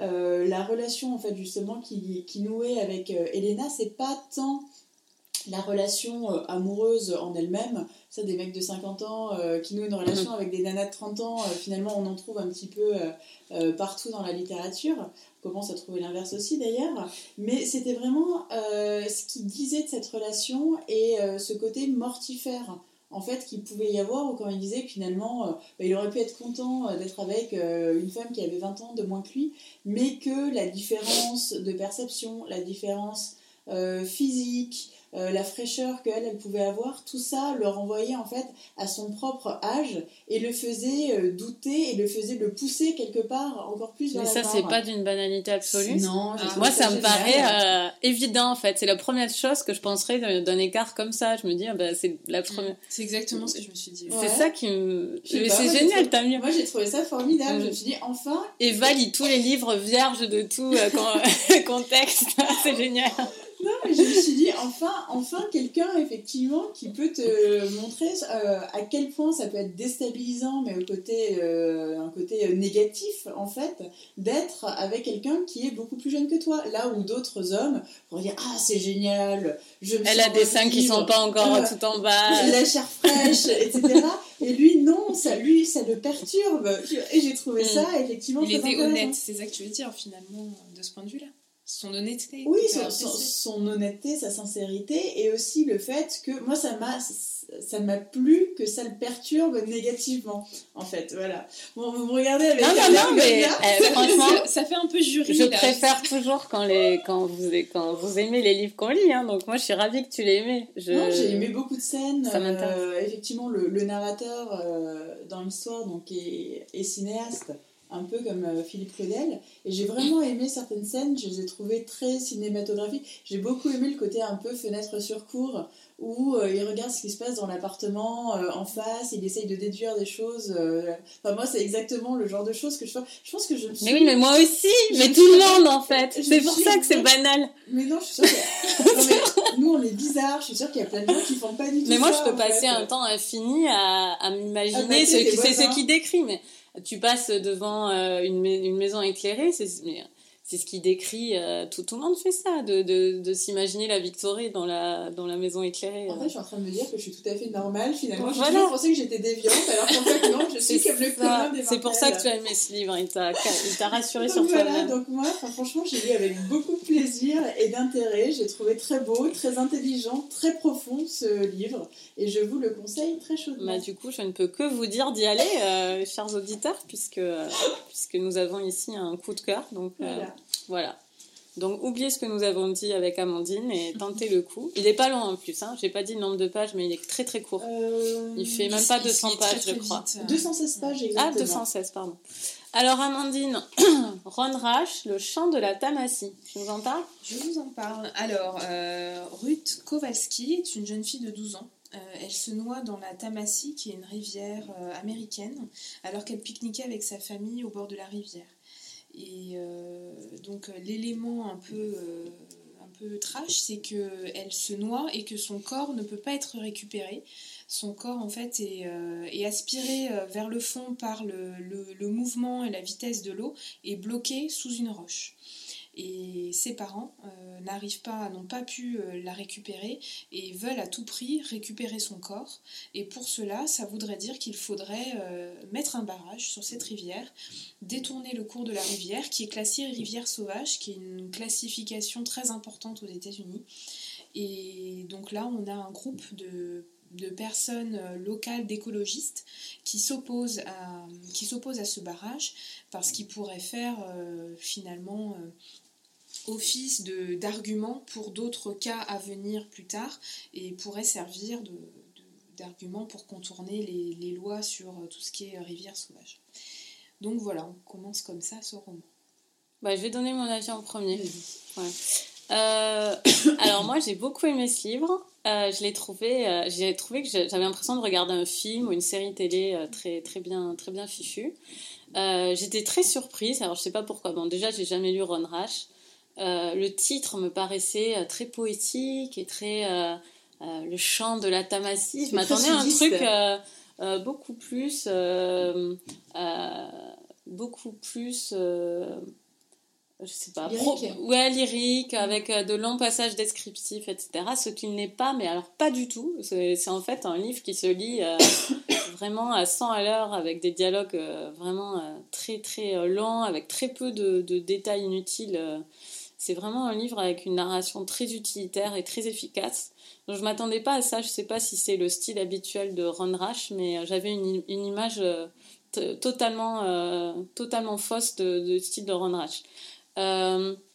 C'est un livre qui est en premier lieu extrêmement distrayant parce que il nous fait vraiment rentrer dans cette ville un peu comme la journaliste euh, qui est là et le journaliste. On, est parmi, euh, on est tantôt euh, au conseil de la ville avec eux à regarder les, gens s'étriper sur cette question. On est tantôt au bord de la rivière à trembler à l'idée que le barrage euh, soit posé ou cède, je ne dirais rien. Et, euh, et puis voilà, donc ma seule réserve, enfin moi j'ai trouvé ça très intéressant avec euh, les questions écologiques et puis surtout quand même la capacité de Rondrach à montrer que des deux côtés il y a un peu de mauvaise foi. On comprend les écologistes et en même temps on comprend aussi la famille. Et des deux côtés on sent que euh, ils dépassent la barrière de la mauvaise foi pour rester sur leur position et du coup on n'avance pas et y a pas et puis il n'y a pas de voie euh, intermédiaire. Il y a vraiment deux camps qui s'opposent et ça c'est intéressant la seule réserve que j'ai c'est pourtant j'adore les histoires d'amour euh, c'est l'histoire d'amour entre euh, la journaliste euh, non pardon la photographe et le journaliste je vous dis rien parce qu'en vrai dès le début c'est gros mm. sabots je, mm. c'est pas du tout un spoiler euh, cette histoire m'a paru totalement inutile. Euh, je pense qu'ils auraient pu avoir les mêmes discussions euh, sans finir par coucher ensemble et tomber amoureux. Mm. Et le lecteur aurait trouvé ça tout à fait pertinent. Et je ne sais pas ce qu'il allait faire là. Et c'était un peu le côté bleuette de, mm. ce, de, ce, de, ce, film et qui faisait un peu Hollywood du coup et ça faisait un peu défaut de Hollywood aussi euh, ça faisait vraiment gros cliché ouais c'était forcément il y a, un homme et une fille il y a un homme et une femme dans un endroit ils ont à peu près ils savent pas quoi faire ils ont le même âge euh, bim euh, ils sont forcés ils tombent amoureux bon oui ça peut arriver hein, il pourrait on comprend qu'ils puissent tomber amoureux mais ça n'apporte rien narrativement et je me suis demandé ce que ça fichait là voilà, pourquoi pas, hein, ils ont le droit. C'est voilà. rage qui avait voilà. envie, c'est ça, de s'imaginer ça, voilà, c'est ça. Eva alors, décidément, on est en opposition sur pas Mais oui, ça m'étonne beaucoup. Ah, moi, je suis, une, je suis, une, grande fan de Ron Rash. Ah, mais moi, je euh, connais pas. Je les ai tous lus, sauf Serena. C'est le dernier qui me reste à lire et il est sur ma table de chevet. Et euh, j'étais vraiment très intéressée par ce livre parce que je trouvais que le, postulat en fait de, mm. de, départ était vraiment euh, très intéressant. avec aussi des ingrédients qui sont des ingrédients en fait récurrents dans l'œuvre de Ron Rash c'est-à-dire s'attacher euh, s'attacher à un microcosme. Donc là, c'est vraiment la petite ville où euh, tout le monde euh, où tout le monde se connaît aussi l'opposition en fait avec le la photographe qui est mm. originaire de cette ville mais qui est partie donc qui revient donc qui sait en fait les tenants mm. les aboutissants qui sait comment les gens vont réagir mais en même temps qui a quand même son œil de journaliste et sa distance parce qu'elle est sortie de la ville donc tout ça je me suis dit ça va donner un livre extrêmement un livre extrêmement intéressant aussi avec le thème de l'eau, qui est aussi un thème important pour euh, Ron Rash. Et autant euh, dans euh, l'œuvre littéraire en général, souvent l'eau est plutôt synonyme de pureté, mmh, on se lave, etc. Chez Ron Rash, c'est toujours un élément qui est extrêmement violent qui est mortifère et euh, surtout qui va tout balayer sur son passage et révéler toutes les choses enfouies, toute la, mm. toute la boue, toute la vase qu'il peut y avoir. Donc c'est vraiment le côté effectivement euh, mortifère euh, et déviant. Et ça, ça mm. m'intéresse énormément. Après, par contre, moi je suis pas du tout rentrée dans le livre. la fin m'a fait la fin m'a fait un peu rire parce que ce qui se passe ah finalement à la fin, je vais pas du tout dévoiler ce qui s'est passé, mais vraiment euh, le dernier paragraphe, moi j'ai vraiment pensé que c'est ce qu'on aurait dû faire dès le départ, et donc il n'y avait même pas mm. besoin d'avoir un roman euh, là-dessus. Je me suis absolument pas euh, attachée au personnage. le personnage de Maggie, enfin le traitement des personnages m'a énormément déçue de façon générale dans ce livre. Ron Rash pourtant d'habitude fait des personnages qui sont, qui sont forts, qui sont profonds, qui sont extrêmement bien incarnés, que ce soit les personnages euh, principaux ou les personnages secondaires. Là, le, euh, le personnage principal, c'est euh, Maggie. en plus, c'est narré à la première personne, mm. donc normalement, on doit encore plus s'attacher à ce personnage. Et elle m'a laissé complètement froide et j'ai trouvé sans profondeur, sans saveur. Comme tu l'as très bien dit, Coralie, il y a cette histoire euh, d'amour que j'ai trouvé euh, complètement euh, artificiel. Ça n'apporte rien au roman. Mais même le personnage du journaliste, Oui, oui, oui. j'y ai pas du tout cru. Enfin, j'ai trouvé ce, ce roman vraiment très décevant, tant finalement au niveau du déroulement de l'histoire que des personnages. La fin, euh, je l'ai vu arriver, mais à des kilomètres. Je savais déjà que ça allait se passer comme ça, euh, pour les dommages collatéraux, euh, comme pour vraiment, vraiment la toute fin. Enfin, finalement, bon, il est talentueux, il a une belle plume, donc. Puis il y a aussi ce côté un peu juridique, bataille entre les deux camps, etc., qui font que je suis allée jusqu'au bout. Ça m'a quand même un peu intéressée, mais je l'ai trouvé quand même décevant de façon générale, et encore plus parce que Ron Rash peut faire, mais vraiment juste- tellement mieux. justement, lequel on devrait lire alors? Euh, alors celui-là, en fait, c'est un livre, euh, c'est son deuxième roman. En fait, il a été publié en 2004 aux États-Unis et donc il est traduit sur le tard avec 12 ans de décalage. Euh, moi, je vais vous en parler un peu plus tard de ceux que euh, Ah, d'accord. lire. Parce que. Très bien. justement, en coup de cœur, je me suis dit que j'allais faire un parallèle avec le chant de la Tamas. Suspense. Amandine. Bah, moi, je rejoins Eva sur le- la question des personnages. J'ai euh, j'ai été- j'ai trouvé qu'il y avait beaucoup de choses qui étaient très clichés. La, Mm. la relation entre le journaliste et la photographe. Aussi l'idée que euh, la photographe, elle retourne sur les lieux de son enfance, qu'elle retrouve son ex. C'est assez cliché, finalement, de mettre ça dans des romans, je trouve. Euh, L'ex qui euh, n'a pas évolué euh, est resté le même alors que enfin Oui. de son point de Ouais. vue à elle, alors que elle, elle, elle voit que elle a, elle est sortie de cette ville, elle a évolué. Enfin, il y a la question peut-être aussi Ouais. encore de la sortie du village et du fait d'aller vivre ailleurs. Et malgré tout, euh, même si c'était clairement des clichés, ça m'a pas du tout gênée. Je me l'explique pas. J'ai peut-être été très emportée par le rythme. Oui, moi, c'est ça. ouais. Euh, le rythme qui est un peu sous forme d'une enquête, je sais Mm. pas si c'est ça. Euh, la question aussi de ce, le sujet en lui-même, qui est un sujet journalistique, je pense, la confrontation entre un groupe d'écologistes et, un- et une famille qui veut juste récupérer un corps. Cette confrontation-là, on peut la retrouver, j'imagine, dans la presse sous d'autres euh, sous d'autres formes. Et, et j'ai trouvé que c'était pas forcément un, un choix facile de se lancer euh, sur ce sujet dans un roman. Comment intégrer ça dans un roman sans que ça tourne à l'écriture d'un article de journal finalement? Et, et c'est le fait que ce soit bien traité de ce point de vue-là, avec un très bon rythme, qui je pense m'a fait oublier les clichés et passer au-delà et beaucoup apprécier le roman. D'accord, donc tu as plutôt Ah oui. euh, aimé quand même. Ouais. D'accord, tu rejoins Eva sur je le. pense sur les tout à fait. Oh, le twist à la fin Moi, je suis. Oh, j'ai le cœur qui bat à soi alors Bah, au moins, c'est bien. c'est une fin à laquelle on ne s'attendait Voilà. pas. Voilà. Je suis contente. Euh, bah, écoute, tant mieux. Euh, moi, j'ai trouvé que ouais, c'était efficace et c'était très distrayant comme livre. Voilà, mais je lirai euh, le coup de cœur d'Eva dont elle ne manquera pas de nous parler. On passe au dernier livre, En attendant Bojangles, euh, de euh, Olivier Bourdeau. Olivier Bourdeau. Et c'est moi qui vais vous en parler. Alors, en attendant Bojangles, c'est l'histoire d'une famille un peu excentrique. Euh, au début, on pense que c'est seulement ça, mais finalement, il s'avère que, euh, euh, que la mère, en fait, est vraiment folle. Et comme c'est raconté à travers les yeux d'un enfant, du coup, on a un peu la naïveté, on est accompagné par l'enfant et on, voit avec lui le monde des adultes et cette famille excentrique. Donc, c'est une famille qui, qui est excentrique, un peu, qui, qui, qui aime bien ne pas payer ses impôts, qui a une phobie administrative, euh, qui a une. C'est quoi comme animal euh, euh, Un perroquet ou un, furet un non, non, c'est un oiseau qui Ah non, se un oiseau promène, domestique. un oiseau domestique. Voilà, c'est ça.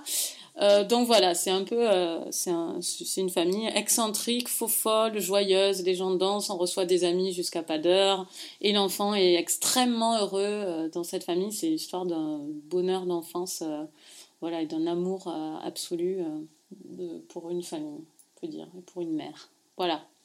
Euh, je vais pas aller plus loin, je donnerai mon avis après, mais euh, Amandine, t'en as pensé quoi? Euh, j'ai eu beaucoup de mal en fait avec ce roman qui m'a pas du tout, mais pas du tout emporté. Et je m'attendais à lire un truc génial, un peu euh, à la façon de l'écume des jours en fait. Je Mhm. m'étais Bah, c'est le standard, Ouais. clairement. je m'étais dit, bon, bah, ça a l'air d'être l'écume des jours de façon moderne sur la folie. Et, et, on en parlait tellement dans les médias, je me suis dit ça va être génial, ça va être mon coup de cœur. Et ça l'a tellement pas été que j'ai été très déçue. Euh, j'ai en général beaucoup de mal avec la narration quand elle est faite par un enfant. Quand j'avais lu pour la première fois euh, Harper Lee, euh, j'avais eu beaucoup, enfin j'avais eu du mal avec la narration et relu une deuxième fois, j'avais eu moins de mal. Et là, on, lit vraiment ça du point. De... Alors, je sais pas quel âge il peut avoir, une dizaine d'années peut-être? On sait pas en fait. On, ne sait, pas, tellement. Et il y a vraiment un ton très enfantin auquel j'ai pas du tout accroché qui fait aussi que parce que c'est raconté par un enfant, moi j'ai pas pu ressentir réellement la façon dont, on pouvait, la famille pouvait ressentir la, maladie de, cette mère. J'ai beaucoup plus aimé les chapitres où c'est le père, où en fait mm. c'est le père qui écrit, enfin c'est une sorte de journal intime euh, du père. Et là, là j'ai trouvé ça beaucoup plus profond et je me suis plus facilement identifiée ou, ou j'ai plus facilement compris euh, les, sentiments qu'il pouvait avoir, la façon dont il pouvait euh, survivre à la maladie de mm. sa femme. Alors que quand c'est l'enfant, je suis restée complètement étrangère à toute cette histoire. Et ensuite, le côté humoristique, parce que c'est vendu, c'est hyper vendu dans les médias comme mm. le roman humoristique, décalé, mm. drôle. Je ne l'ai pas du tout ressenti, j'ai trouvé ça complètement faux. On est désolé, Sia. J'avais l'impression que c'était un que c'était un auteur très très sérieux, pas du tout drôle, qui essayait d'écrire quelque chose de drôle. Hmm. Bon, voilà, je sais, je vais, je vais arrêter là. ouais, alors je vais quand même être euh, mitigée aussi, mais moins, peut-être moins que toi quand même. Je, je, pensais que je serais la seule voix discordante sur ce livre et je regrette que Laure ne soit pas là parce que c'est un coup de cœur pour Laure, il faut quand même le dire. Elle l'avait vraiment mis comme coup de cœur.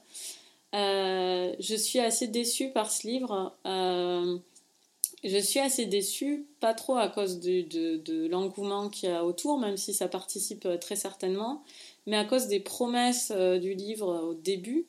Je trouvais ça assez, finalement, là, oui, assez artificiel. Je, me suis, je me suis toujours dit, un auteur est en train d'écrire comme un enfant, est en train de me faire croire qu'une famille excentrique existe, qui peut vivre comme ça. Et, à, aucun moment, je me suis dit que cette chose existait, euh, que cette histoire existait.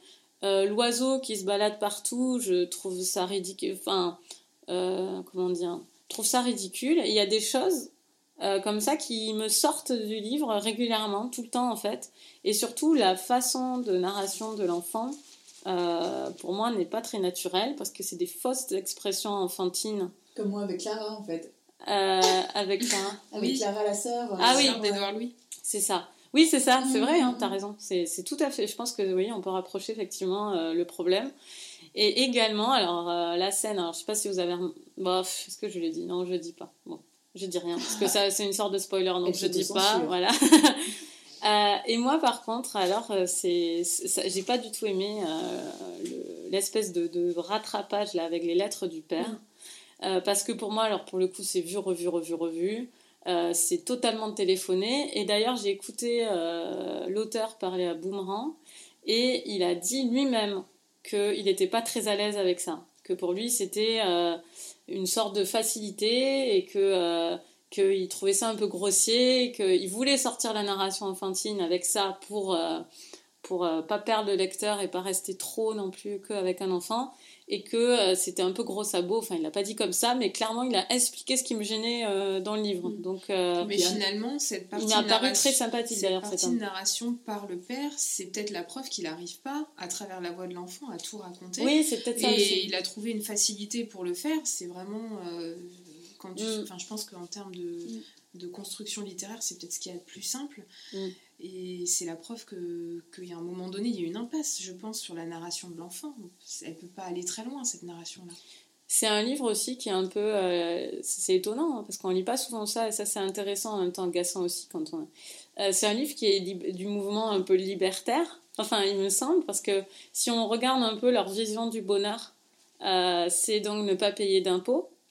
Euh, partir, euh, partir en voyage même quand on n'a pas d'argent à l'autre bout du monde et vivre comme des jet-setters euh, coûte que coûte. Ne pas aller à l'école. et Mm. détester les enseignants, c'est une vision très libertaire et c'est une, Moi- moi, ça, c'est un mouvement qu'on n'a pas du tout. C'est ce que j'ai adoré. Oui, mais c'est, c'est, pour moi, c'est pas, c'est, pour moi, c'est pas ma vision du bonheur, si tu veux. Mhm. Donc, du coup, je comprenais même pas le côté, Ouah, c'est génial. Pour moi, c'est pas, c'est cool de pas payer d'impôts, évidemment, mais tu peux pas en faire un élément de, de joie, quoi. Enfin, je veux dire, euh, et pareil pour l'école, euh, euh, voilà. Enfin, bon, moi, ça m'a pas, je sais pas, ça m'a pas emballé.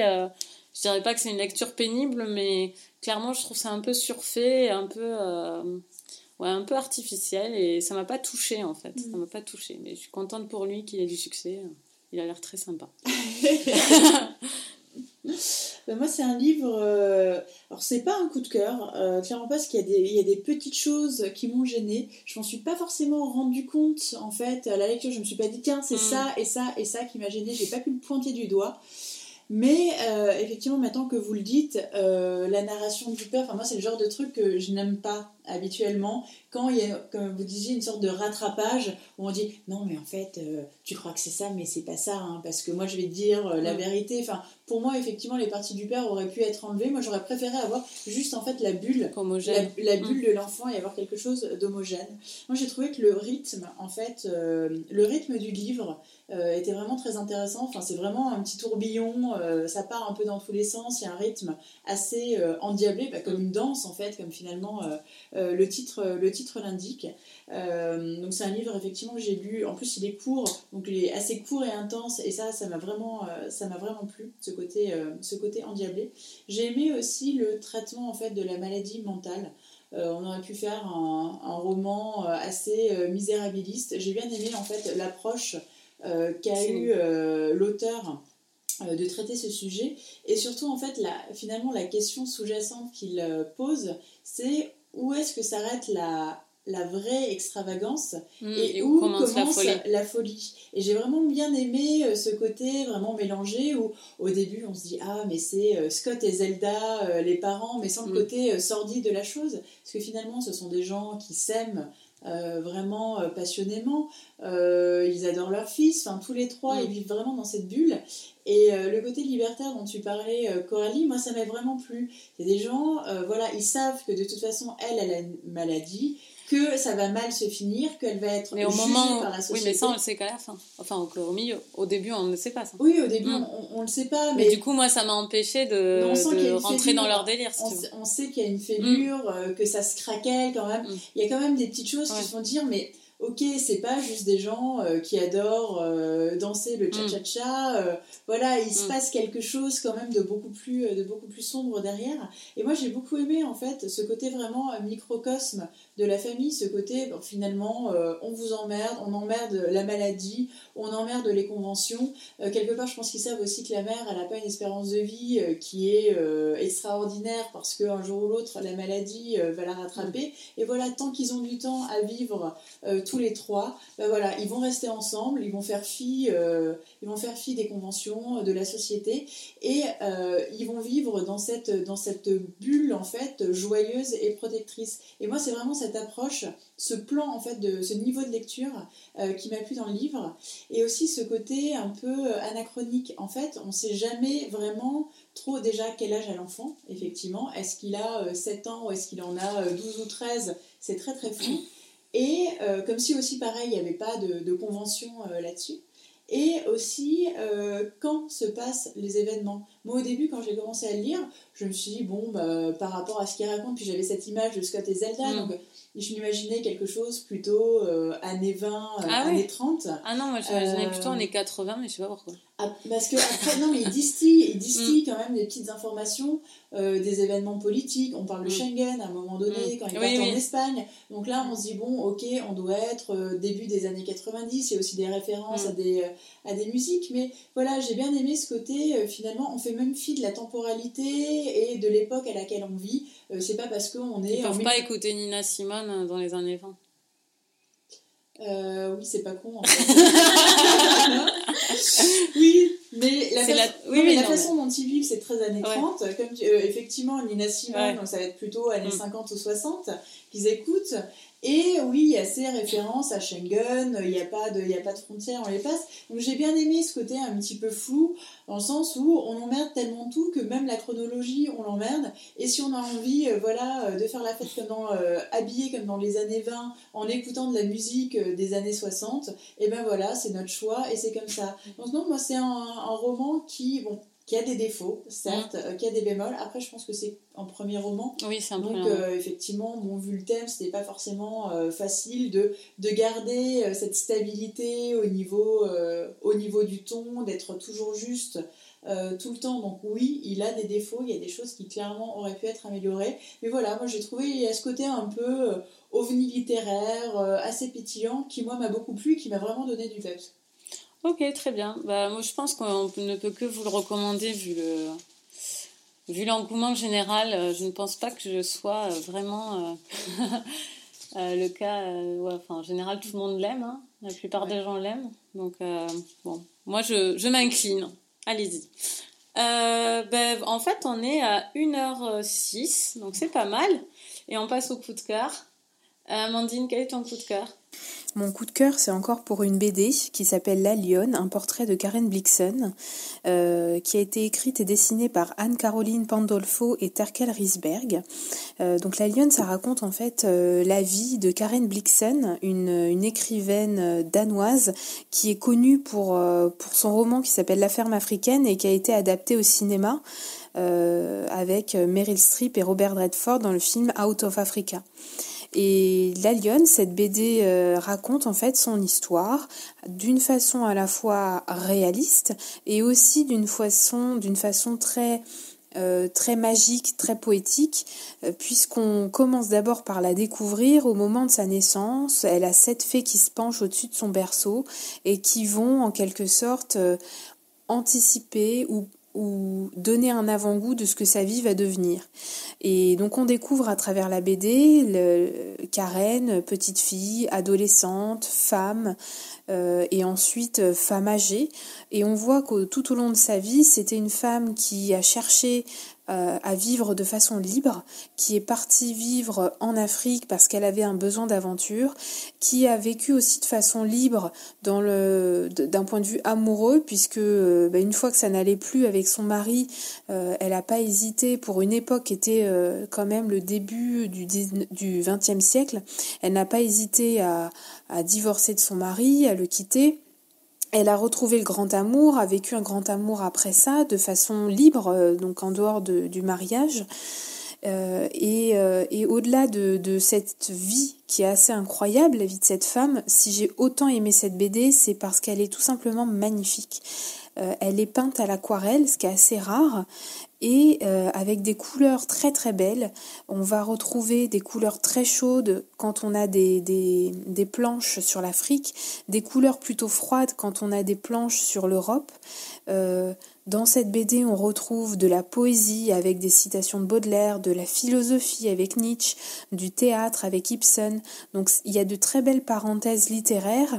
Euh, puisque Karen Blixen était une femme qui aimait beaucoup la lecture.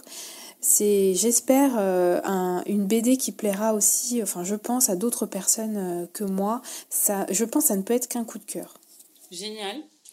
Moi, mon coup de cœur, c'est un document, c'est pas Souvenir, une forteresse d'Hélène Gaudy. Euh, et j'ai trouvé ça absolument passionnant. Et je l'ai prête euh, l'histoire. Euh, c'est du journalisme littéraire, c'est la littérature vraiment sur la fiction s'empare d'un sujet historique ou journalistique. Gaudy nous parle de Térésine, qui est une ville tchèque qui était en fait qui a servi par ses remparts et par sa disposition, sa construction, a été utilisée par les nazis comme un ghetto modèle pour faire croire que les camps euh, où étaient euh, installés, euh, internés, emprisonnés les juifs étaient, étaient des lieux où il faisait bon vivre. Donc en fait, c'est hyper perturbant évidemment. Elle interroge les lieux, elle va sur Thérésine aujourd'hui, à notre époque. Elle interroge les, les lieux, les façades, elle interroge les habitants, elle interroge les archives. et elle montre un peu le, système qui s'est passé autour de cette ville et la rouge qui est censée qui est censé la Croix-Rouge sans cesse rouge on, le remarque a jamais creusé la question à l'époque pendant la guerre des camps euh, on leur fait une mise en scène incroyable. Des représentations théâtrales. C'est ça, auxquelles doivent prendre. On nettoie les rues, on construit des zones de jeu pour les enfants auxquelles ils n'auront jamais accès. Que c'est un lieu où il fait bon vivre. Et du coup, les habitants, en même temps, quand ils doivent retaper la ville pour cette visite qui va arriver, se disent d'un côté, bon, ben, au moins on retape la ville et peut-être que nos conditions de vie vont être améliorées. Et d'un autre côté, on joue, on joue le jeu, on participe à cette mise en scène euh, macabre euh, et qui du coup euh, va, nous, va nous confirmer notre enfermement et va faire que la Croix-Rouge va dire qu'il n'y a pas de problème dans les camps de concentration. C'est d'une perversité absolue d'avoir d'avoir fait ça. Et ça, ça, raconte tout un tas de choses. Ça, ça, sort aussi de la ville. Ça va bon, dans le, le, régime, dans, dans, des lieux qui ont pu servir aussi de ghetto. Et ça, elle, elle, visite aussi ces lieux-là. Mm. Elle voit ce qui se dit vraiment très facilement, même si vous n'êtes pas porté sur les documents. C'est elle sait, elle sait faire exister toute cette époque et tout ce qui s'est passé sans, sans racolage, sans. Enfin, c'est vraiment bien. très, très, très bien. Eva? Alors pour mes coups de cœur, je vais vous parler en fait de deux livres de Ron Rash. Euh, pour faire un petit peu écho à ce que je disais tout à l'heure euh, pour le chant de la Tamassie.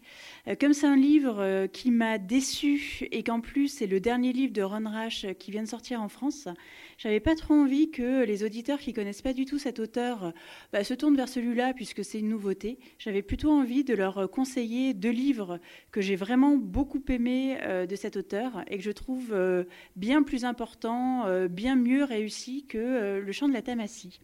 Alors le premier, c'est vraiment mon préféré, c'est Le monde à l'endroit. C'est un roman euh, d'apprentissage en fait. C'est l'histoire dans les années 70 euh, d'un adolescent de 17 ans qui s'appelle euh, Travis, qui est un petit peu en, rupture de banc, il ne sait pas vraiment quoi faire de son avenir, il s'entend pas avec son père. Et quand il est vraiment en conflit avec son père et que celui-ci le met, le jette dehors, euh, il va trouver refuge chez un ancien professeur qui s'appelle Léonard et euh, qui, suite à un gros problème euh, qu'il a eu à l'école, a été viré de l'éducation nationale et s'est reconverti en, en dealer. il est, c'est un peu une histoire à la Breaking Bad. Il vend des pilules, il vend du cannabis aux jeunes de la région. Et euh, bon, on pourrait se dire que ces deux-là, euh, quand ils vont se rencontrer, euh, ils vont devenir partenaires pour faire des choses, pour faire des choses pas top. Et au contraire, chacun va trouver dans cette relation une, une forme de rédemption. Euh, en fait, Léonard euh, va un petit peu se reconnaître dans, Travis.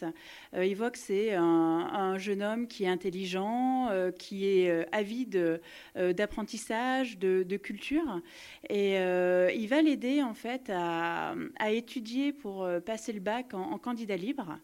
Et puis, euh, bah, Travis euh, va s'intéresser aussi, euh, grâce à Léonard, à l'histoire, puisque Léonard était un ancien professeur d'histoire, et notamment spécialisé dans, dans l'histoire locale. Et en fait, la petite ville où ils habitent tous les deux a été l'objet en fait d'un massacre pendant la guerre de sécession, donc qui s'est passé une centaine d'années plus tôt, mais qui est toujours vraiment très présente dans l'esprit des gens. Enfin, c'est très américain, euh, vraiment le côté euh, guerre de sécession, c'est vraiment la guerre euh, qui s'est passée sur leur territoire et, qui est toujours très importante à leurs yeux. Donc voilà, Travis va aller vraiment sur le chemin du, savoir et de l'éducation. Et puis bah, pour Léonard, c'est une façon de se sortir aussi de sa condition de, de dealer et de revenir, redevenir en fait professeur, même si c'est que pour un seul élève. Donc là, on pourrait se dire, mais quelle magnifique euh, histoire. Sauf qu'en fait, on est quand même dans un roman de Ron Rash. Et donc, on devine que euh, bah, le drame n'est jamais très loin et que ça va pas vraiment bien se finir, en fait, ce roman, même s'il a plutôt bien commencé. Alors moi, c'est un roman qui m'a vraiment euh, bouleversée. C'est un très beau roman d'apprentissage. les personnages, qu'ils soient principaux ou secondaires, sont vraiment superbement bien incarnés. Euh, la plume de Ron Rash est euh, absolument euh, sublime. L'histoire est top. Enfin, c'est vraiment un roman qui est réussi sur, sur tous les plans et que je vous recommande chaudement. Et le deuxième roman dont je voulais vous parler, c'est Un pied au paradis, qui est un roman assez différent du Monde à l'endroit. En fait, c'est un roman noir qui se passe dans les années 50 et ça commence un petit peu comme un roman policier puisque bah, le shérif, en fait, d'une petite bourgade est appelé par, euh, par une dame qui lui dit qu'en fait son fils, donc son fils qui est un jeune adulte, son fils a disparu depuis plusieurs heures et qu'elle est sûre que c'est le voisin qui l'a tué. Euh, donc le shérif euh, bah, enquête sur cette disparition. Il va interroger le voisin qui lui dit qu'il est au courant de rien, euh, qui comprend pas du tout pourquoi il est accusé. Donc il va rechercher un cadavre, il n'en trouve pas. Et en fait, bah, forcément, s'il n'y a pas de cadavre, s'il n'y a pas de preuve, l'histoire s'arrête là. sauf que, bah, en fait, c'est un roman polyphonique. Donc, cette histoire va nous être racontée par plusieurs personnes euh, différentes qui ont tout un, lien euh, avec cette histoire. Et aussi toute une partie euh, qui va se passer 18 ans plus tard, où là on va en savoir effectivement un peu plus, où il y a des choses qui vont être révélées. donc voilà, c'est pas un roman policier au sens propre du terme, puisque on sait dès le départ, on a des gros doutes sur qui a fait quoi. Et en fait, les, raisons vont nous être dévoilées tout au long de ce roman. Et c'est vraiment un superbe roman aussi d'atmosphère. Euh, toujours avec ce côté un peu euh, microcosme euh, que Ron Rash aime beaucoup, vraiment une petite ville qui vit un peu centrée sur elle-même, avec des personnages qui sont très forts. Enfin, il y a des scènes qui sont avec des descriptions qui sont absolument sublimes. Il y a vraiment une ambiance que j'ai trouvée incroyable dans son roman. C'est vraiment un roman qui nous tient en haleine. Et puis il y a aussi ce thème de l'eau dont je parlais tout à l'heure dans Le chant de la Tamassie, euh, cette eau qui n'est jamais euh, symbole de pureté, de lavage, mais au contraire qui est euh, synonyme de mort, de mystère, de révèlement de tout ce qui est euh, plus sombre, le plus euh, vaseux en fait euh, dans, dans l'histoire des personnages. Et je trouve que c'est un thème qui est très très intéressant et dont Ron Rash nous parle de façon vraiment passionnante. donc voilà, si vous n'avez pas été convaincu par le chant de la Tamassie ou si vous n'êtes pas des connaisseurs de Ron Rash et que vous avez envie de, de commencer pour connaître cet auteur avec des romans qui valent vraiment le coup, qui sont vraiment hyper bien écrits, ce sont ces deux-là que je vous conseille, donc Le Monde à l'endroit et Un pied au paradis. Vous savez à quoi vous en tenez On passe à nos lectures en cours? Euh, Pour ma part, je lis le dernier Louise Erdrich qui s'appelle Le pique-nique des orphelins. En ce moment, je suis en train de lire Le gardien de nos frères d'Ariane Bois, qui est publié aux éditions Belfond. Je suis en train de lire un livre italien, mais ce n'est pas Elena Ferrante, c'est Alberto Garlini, Les Noirs et les Rouges, chez Gallimard, comme Elena Ferrante. Euh, ça se passe dans les années 60 et c'est un militant d'extrême droite qui a commis des violences, euh, qui tombe follement amoureux, qui vit une passion avec une militante d'extrême gauche. Euh, c'est extrêmement, extrêmement bien pour le moment. J'en suis pas encore à la passion, mais je sens qu'elle va arriver. Le mois prochain, on aura une spéciale famille au Bibliomaniacs pour la fête des mères. On aura le pique-nique des orphelins de Louise Erdrich et Albin Michel, euh, la table des enfants d'Isabelle Auxerre en poche, qui est le livre préféré d'Eva, si, euh, si je peux me permettre ce spoiler sur nos avis. Et il reste la poussière de Sandrine Colette, donc euh, une famille, des familles traumatisées et même traumatisantes, je crois, pour Sandrine Colette. on vous attend avec impatience le mois prochain et on espère que les problèmes techniques que vous avez pu entendre dans cette émission et qui ont été euh, très gentiment corrigé, euh, estampé par, euh, par l'amoureux d'Eva, ne vous auront pas gâché le, plaisir de, nous écouter. On, vous revient en pleine forme technique le mois prochain et on s'excuse pour les petits désagréments et les petits réenregistrements post-émission sur cette édition. Bon ben salut et au mois prochain.